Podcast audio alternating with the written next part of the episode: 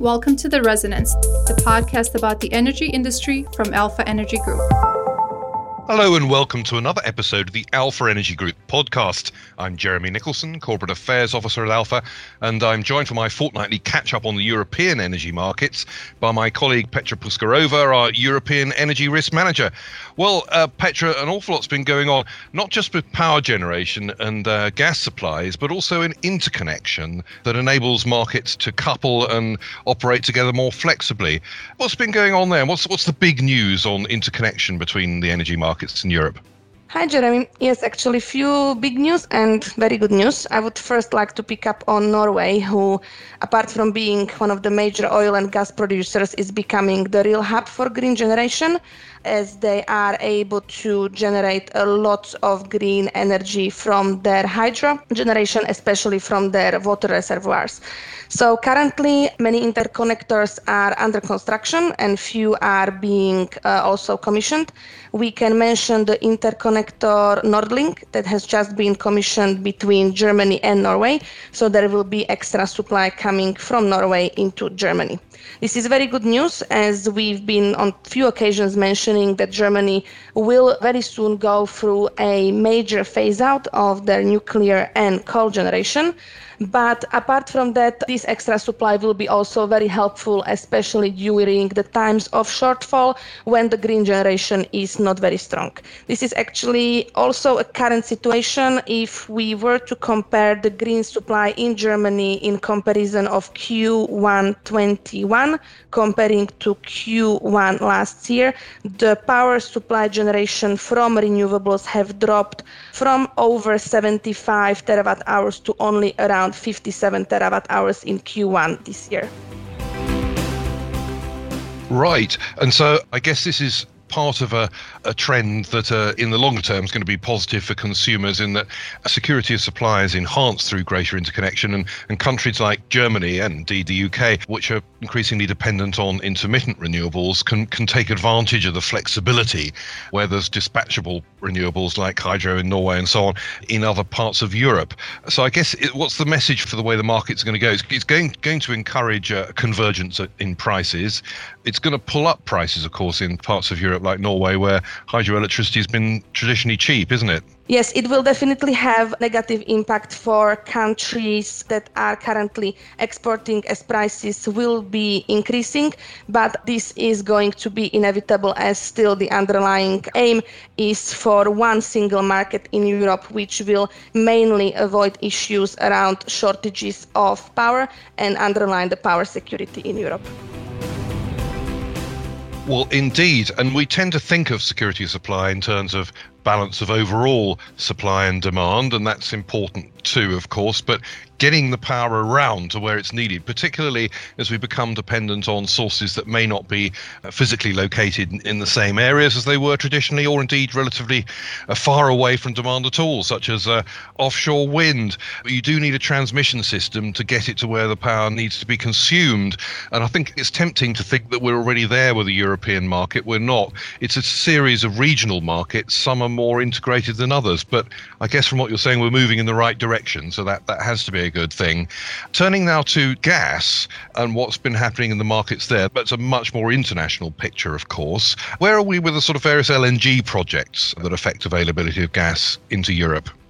LNG projects have been growing in Europe steadily. There is an expectation that LNG demand will exceed the supply by 2027 if we are to pick one of the biggest, more close to Europe producing countries, so let's pick Russia. Russia is seeing this growing demand for LNG, and they are actually trying to position themselves in the middle of other major global producers as Qatar, Australia, and the US. There are few big projects that are currently ongoing. We can pick few projects that were being managed or completed by the biggest competitor of the state-owned Gazprom, which is Novatek. Uh, Novatek is the major stakeholder in the Yamal project, where the fourth train, liquefaction train, has just been launched and it will be adding another 1 million metric ton per annum of LNG, which could potentially help this market player to underline their dominance, especially in Asian market. If we were to pick maybe one project that is uh, more new and only currently being completed, then it's the project called Arctic LNG 2 this is the project that should be launched in 2023 and it will consist of three liquefaction trains, which each of them will have around 6.6 million tons per annum capacity. Well, that's interesting. And of course, uh, whatever environmentalists may think about dependence on gas, it's going to be a fact of life for Europe for some decades to come, particularly as uh, coal is phased out and with a lower production from the Netherlands and other indigenous sources, there's no option but to import.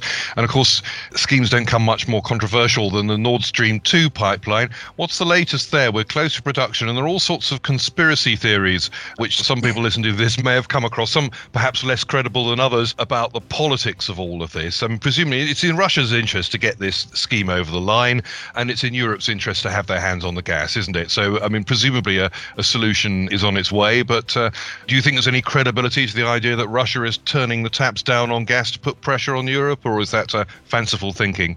It's interesting to look into this. Of course, the expectation was that Nord Stream 2 would be already operational. So the fact that we are looking at flows via Ukraine that are lower to what they were last year some market participants do consider that being a political pressure. Some other market participants consider that being something that has been already forecasted several years ago, as the expectation was that Nord Stream 2 would be already in place, as there weren't as many expectations for pushbacks from the European unbundling rules or the sanctions that we were seeing that were imposed by United States, or one of the latest sort of pushbacks that we are seeing, especially from from the Green Party in Germany who are threatening that they could potentially stop the project if they are successful in the election in September. Actually, as we were speaking before about LNG, LNG importance well is growing as we've mentioned, but also several market players and even some countries were calling to actually prioritize LNG as opposed to the pipeline gas it is interesting that actually against some leaders in Germany and for example Italy that is a power market that is very correlated to gas were actually also starting some green lobby against the LNG development.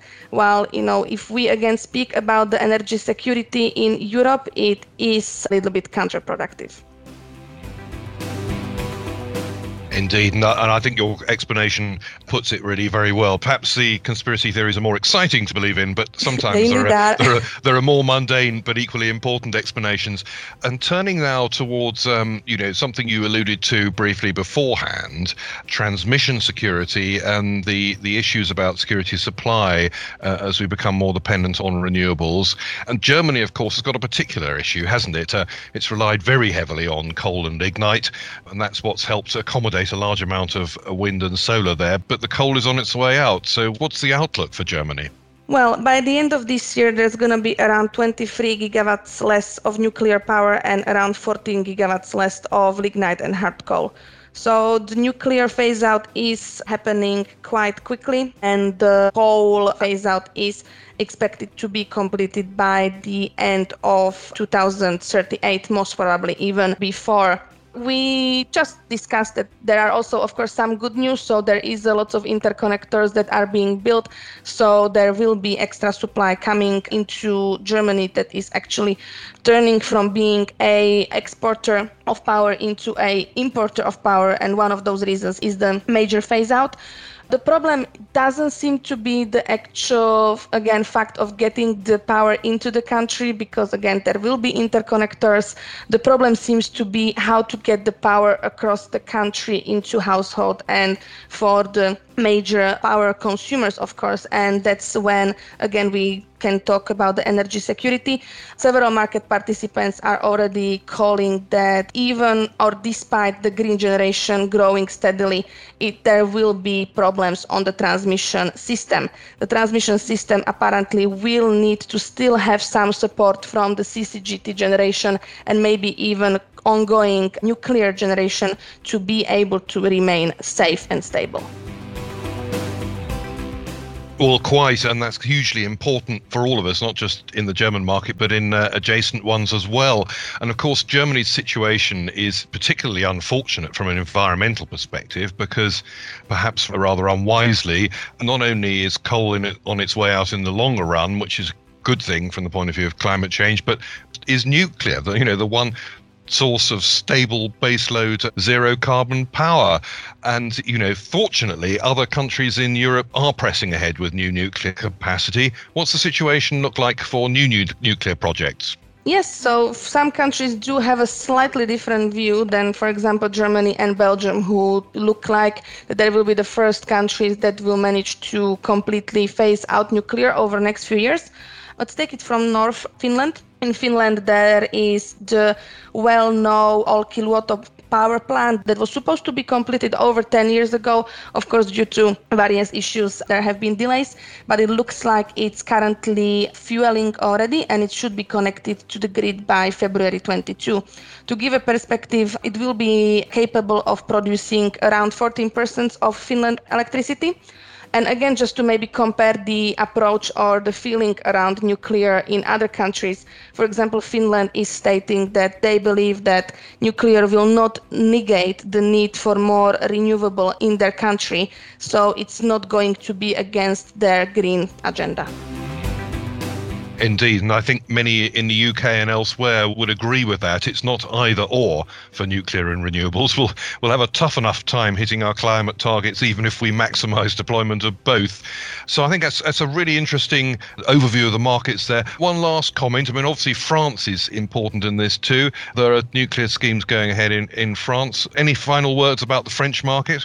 In terms of the French market and French nuclear fleet, so France still being very important exporter is currently not looking to a complete phase out of nuclear, but they are closing the older reactors, but they are also actively working on the development of the new ones.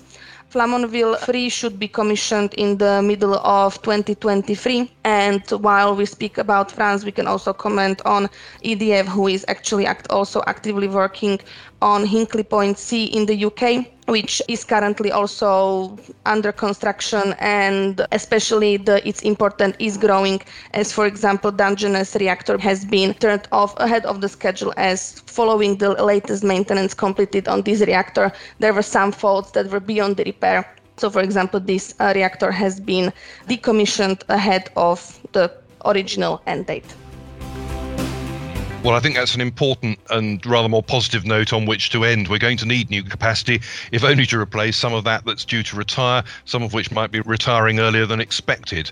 But a combination of that plus renewables, plus the flexibility and security afforded by uh, interconnection should provide a sort of coherent means of keeping the lights on at a price we can afford whilst getting the emissions down, the so called trilemma. So thank you, Petra. That's really useful and interesting as ever. Do have a look at our website, alphaenergygroup.com forward slash UK, if you'd like to have a look at our reports and listen out for another podcast again from us soon.